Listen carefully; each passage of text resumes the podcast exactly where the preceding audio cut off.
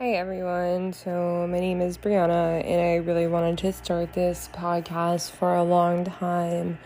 Um, I have created the concept beauty counseling due to my um, history, work, and school combined. So, good way to start is I have a psychology degree, um, and with that, I always planned on becoming a therapist or a counselor and um, being a big advocate for mental health and making sure that people are felt as if they are heard and understood, which I have experienced from a from a young age. Um, I remember going to my first therapy appointment when I was only six years old and asking the question, What's wrong with me? You know, my parents were going through a divorce, and my father was dating a much younger woman, and um, she became pregnant with my brother. So I was forced to um, basically be told that something was wrong with me at a very young age. And um, this is something that has stayed with me and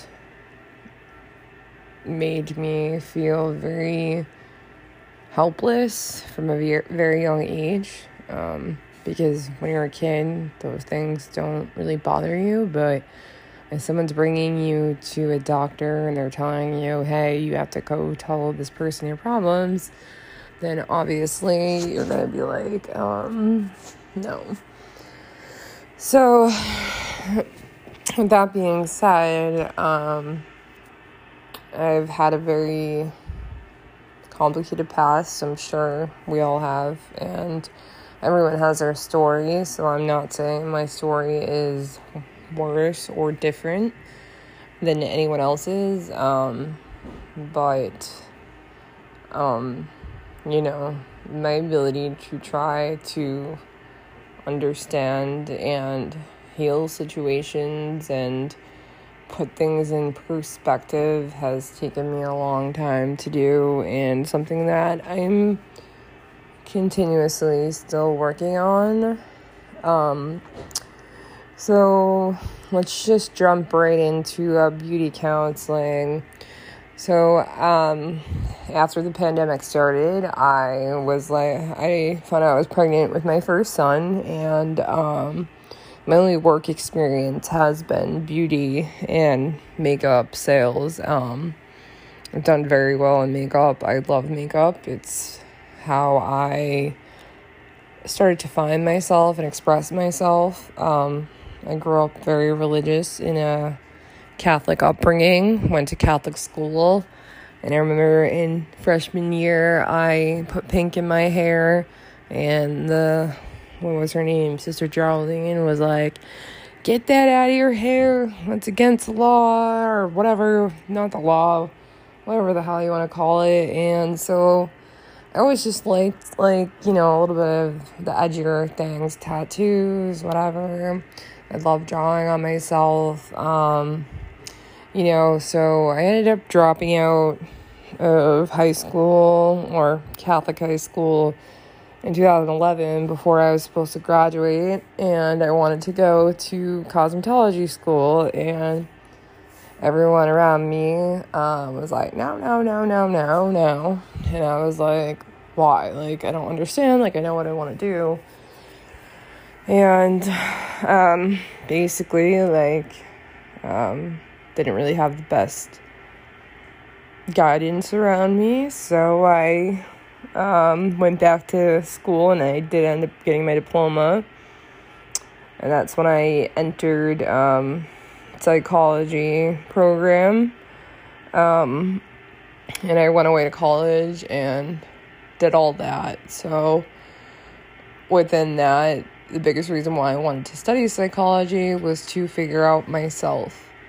And um, I went away to college, maybe an hour and a half away from my hometown.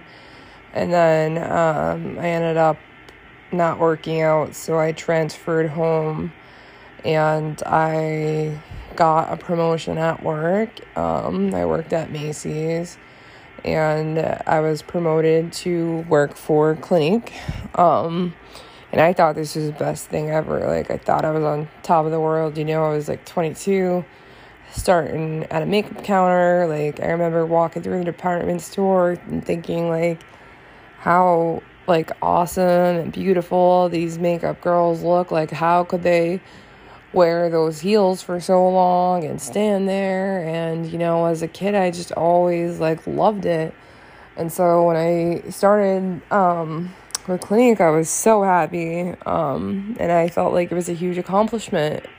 And um you know I've always loved beauty I've always loved fashion so that was my part time job for a few years, and within that, I really started to, you know, come up with my idea of beauty counseling. Working for a brand like Clinique was amazing because Clinique was very um, into skincare. So if you know Clinique, you know they have their three step, and then they have like treating for every concerns but um, the background of that was they sent us to a seminar to teach us about skin and skin concerns and why they happen because I knew nothing about skin concern. Like, I remember I, I thought you're supposed to put like cocoa butter on your face. Like, no one told me anything about that. Like, um, so I always had like dry, red, flaky skin, you know. I live in New England, so I I just accepted it for what it was and wondering why my makeup didn't sit right. So I started to really get into uh, skincare and perfect my own skin. And while doing that, I learned how to perfect others. And I learned that makeup application is much more than just makeup and skincare too because the le- the more the better your skin is the more um or I should say, the less makeup that you have to wear. So I think that that's very important, and skincare is something that has, um, you know, kind of changed the industry. And now, as a beauty industry, it's not just all I don't need to wear makeup. Like, people are very into skincare and they're very, um, getting informed about what is good for their skin and how to find the best products and whatnot from social media. But I'm not here to be a, a beauty blogger because that's not really what I am. Like I said, I created the concept beauty counseling, and what that really means to me is that a lot of the times I would have clients come in and they would sit down and they would just start talking to me. And, you know, I would hear from one person telling me that they had cancer and that they had no hair. And, you know, everyone has a story. And then the next person's going through a divorce and she's trying to, you know, feel better and get some new makeup. You know, a lot of the times, like, we're on such a stigma, like, oh, we feel like crap, like something's wrong with us, like let's go find a therapist or a counselor. And I don't believe that that's always the right thing to do. Um, I for me at least, like I when I put my makeup on and I do my hair and I put on something that I feel confident in, I feel better on the inside. And I think that, you know, it's weird to say, or maybe even shallow, because mental health counseling is very, um, you know, different approaches. So someone might say, like, oh, the concept of beauty counseling is like, oh, put on makeup, you'll feel better. Like, what if you don't like makeup? And that's not what I'm trying to say either. It's just like my own personal experience as working and um, in cosmetics for as long as I have and um, going to school for psych and for counseling. I've found that this is my the best type of therapy for me and you know sometimes people don't want to go in and see someone repeatedly and maybe they just need to go talk to someone for the day. Where are those people going? They're going to find a new lipstick or you know a new mascara or you know, something. They want to change their outside so they can feel better on the inside. Um, I remember this quote, I forgot who said it right now, but it, whenever a girl cuts her hair, watch out. Like, there's going to be a change or something. So, you know, like, I think that we should start to look at this more and realize that there are different types to help people besides just strictly mental health counseling. And I figured this out when I was doing my residency um, this past year. I was really excited to learn. I was also very nervous um, because I am a mother of two baby boys and um, they are only 10 months apart. So I am a mom of Irish twins. Um, I first found out I was pregnant in May 2020. So, um, as everyone knows, we got locked down for COVID, and uh, I found out I was pregnant um, during the pandemic. And this was like not really a shock, but kind of because I assumed that I was infertile or something was wrong with me that I could not get pregnant. Um, I had been with my boyfriend for a few years and um, I always wanted to be a mom and we never really practiced safe, safe sex. And um, as soon as we moved to New Hampshire, there it was. I was pregnant with my first baby. So that was an interesting ride. And um, yeah, hormones don't agree with my body. And people, um, I don't know. Some people, like, you know, I, I hated myself pregnant, especially the first time. I felt so unlike myself and so tired, and I could feel that my body wasn't just my body anymore and that it was being used as a factory. And in addition, I was facing crazy um, feelings of sadness and everyone was saying around me like congratulations you're gonna be a mom. And i was just so scared for the future. This is not what i really wanted. I rushed into things and you know as a kid i just wanted that white picket fence type of life but it, i wanted to get married buy a house have kids. I did it the opposite way. Um, i had charlie and um, yeah he's a He's amazing. And I was so happy not to be pregnant anymore after I gave birth to him. Um, the whole time it was a horror show going to the doctor. My blood pressure kept getting higher and preeclampsia, preeclampsia, pre- preeclampsia. Like, you don't know what you're doing to yourself or your baby. Like, you're gonna kill them or yourself. Like, you have to start getting checked. I have white coat syndrome, you know, like, I excuse me. I I'm afraid of doctors um just because of the way that I was treated in my experience and um I had had a procedure in 2019 where I needed emergency surgery on my ankle. So, you know, there was a little post traumatic stress from that being in doctor's offices and in the hospital and whatnot. So, that whole pregnancy was a mess. And um, yeah, I really did not like myself for it.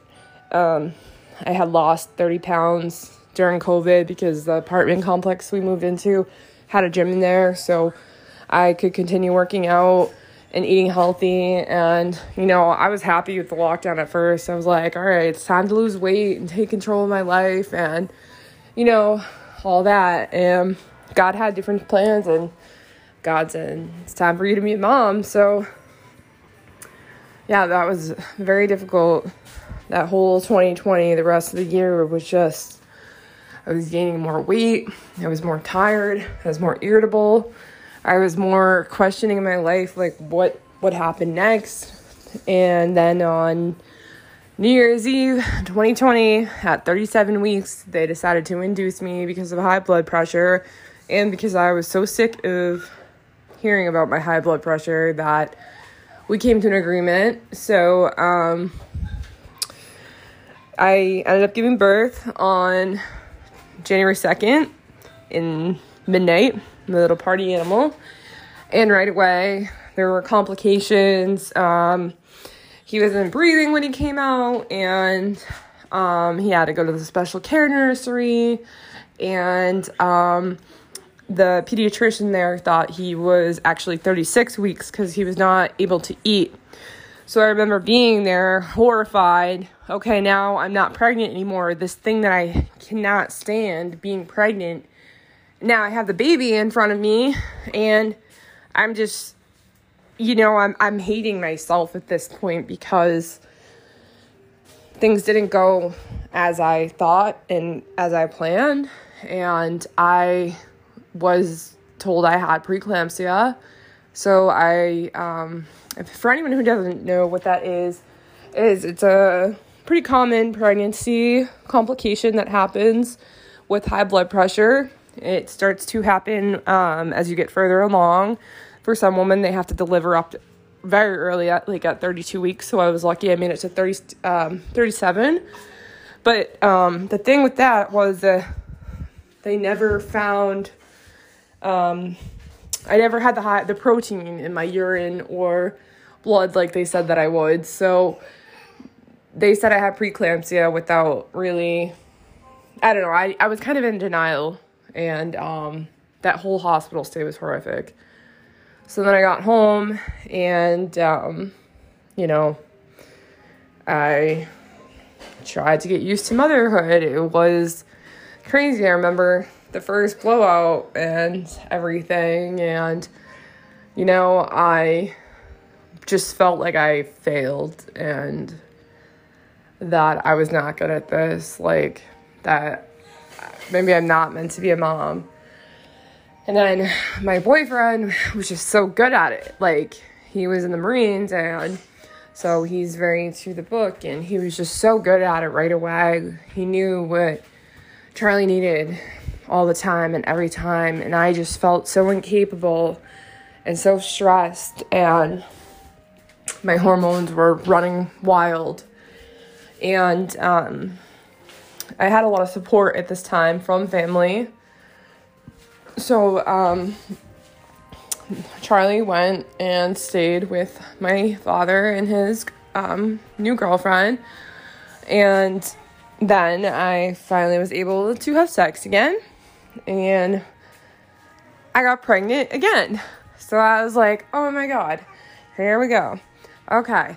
So the thing I can't stand the most, I have to do it. So I thought that this was going to be my daughter I have always wanted a daughter.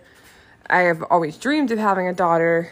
And when I found out my second was a boy, I really lost faith a lot of things. And I know that sounds so selfish and whatnot because there's so many people who can't have babies or who can't conceive or babies who have birth defects.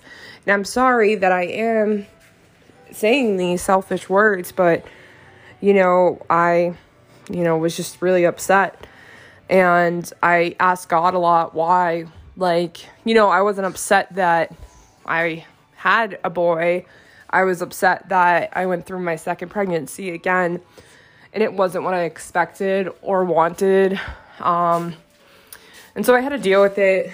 And then um, I kind of avoided the doctor and I was like, I'm gonna stay away from the doctor so they don't tell me I have high blood pressure. And at about 33 weeks, um, I started getting pain in my um, vaginal area, and I went to the hospital and they brought me up to labor and delivery and they did an ultrasound and they said, Hey, he's breech. And I said, Oh shit. So now I have a breech baby, baby boy that I was not planning on, and now there are more things coming out that I'm not planning on. And so um, I talked to the specialist, and they said at 37 weeks they would try an inversion, and if not, I would have to undergo a C section. And a C section for me would have been not a good idea because of my BMI at the time. Um, the healing of it would have been worse. Um, and because I had just had a baby prior. Um, so the doctor really wanted to keep me away from a C section, which I really appreciated because I was so nervous um, to be cut open like that, um, just because um, of the complications that I could personally go through for that. So um, I remember looking up ways to figure it out, how to get him to switch. And I put peppermint oil on my stomach and I went in for the inversion and he flipped on his own and I was so thankful and so blessed. And I knew that that was God telling me like you need to change your mindset. Like you're about to have Irish twins. And I did it. And um, yeah I made it to 38 weeks and 5 days. And then the high blood pressure started again. I went in for my visit to check if he was still down, which he was, and um, my blood pressure was 167 over 120, and right away they found the protein in the urine this time, and I had preeclampsia. So with this, my blood pressure was not stabilizing, and it was just a horror show. Um, they had me on magnesium, which also is given to people who are be um, who are after preeclampsia, so their body does not have a seizure or stroke. So this is also what they were giving me, so I would not seize or have a stroke before I delivered. But this is also slowing the process down, so I was not feeling any contractions, and I started to get very frustrated. And I was like, if I'm in so much harm, then why? are you putting one with one? It doesn't make any sense. Like, if your mission is to get the baby out as fast as possible, this is holding up the procedure. So I made them take me off the magnesium, and maybe about within 12 hours, I was pushing and giving birth. And my next baby boy came out a lot bigger than the first one. Um, and yeah, um, same th- song and dance, low blood sugar. He was in the special care unit five days. I had to be there three days for preeclampsia. I wanted to get out of the hospital so bad. Um, and here I am now, five months postpartum, with two baby boys, and I have been going through it, you know. Um, so as soon as I was not pregnant and I was cleared to work out, I was like, I'm gonna lose all this weight. Like, I'm gonna get thin quick. I'm gonna do it. Like, I'm gonna join this program. And um, I signed up for this program, and it was like 20 minutes of spin, 20 minutes of strength, 20 minutes of yoga. I was like, perfect. This is great for me. And I went to the first session, and I was like, I can't do this. Ow. like so as I um you know, I I was so excited not to be pregnant anymore. And I was so excited to get control of my life back. Not understanding what that really looked like as um, a mom of two baby boys, 11 months apart. Um, so I enrolled back in my master's counseling class and I did my residency one. I was only six weeks postpartum and I was suffering in that class because it was the first class that I had to take that I was actually counseling people and having scenarios and um, I did not really vibe with my teacher that well and I tried to as best as I could, and I just felt that she was very not understanding of me and um, not very honest and did not really care. And at that moment, I realized, like, what am I doing? You know, like I I have two babies down there, and all I'm trying to do is like prove to who that I can complete this class and I can be something. And I'm only 28 years old. And I'm over here thinking that I gotta solve world hunger in a day, you know, like, and, um, yeah, I had to withdraw from that class because I also had gotten a position at Macy's, um, again, as a prestige beauty, um, prestige beauty leader, which I didn't really understand what that was either. But, um, I was basically the cosmetics manager's bitch. And, um, it was a different lifestyle.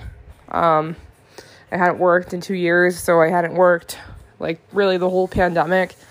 All my job experience has been in cosmetics, so um, that's kind of like the only thing that I could say I have a really good understanding of. Um, and so, within being so upset with this treatment from the teacher and my new job, I and the clients that started to come in and tell me how helpful I was and tell me about their life and you know, just talk to me. I came up with this idea of beauty counseling because I thought that you know, there's so many much there's so many ways to help people that you could just make someone's day and you feel better because you see someone else happy and that makes you feel better. And that's always been my thing is that I've always felt I was a tortured soul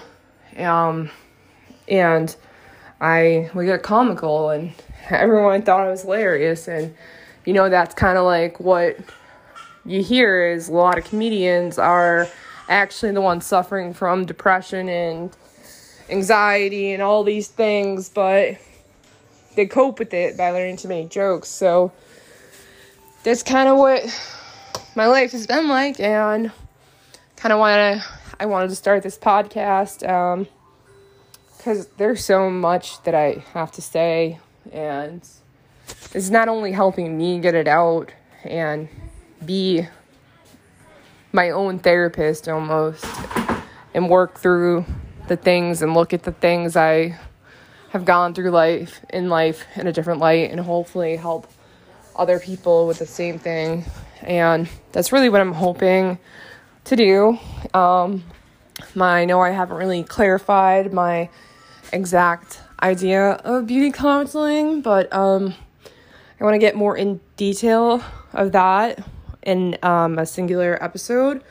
I uh, just wanted to make sure that everyone had a little background in my situation. So they knew um, who I am and what my message is and what I'm trying to do. So if you've listened to this, I really appreciate you and taking the time to um, care about me, and I care about you.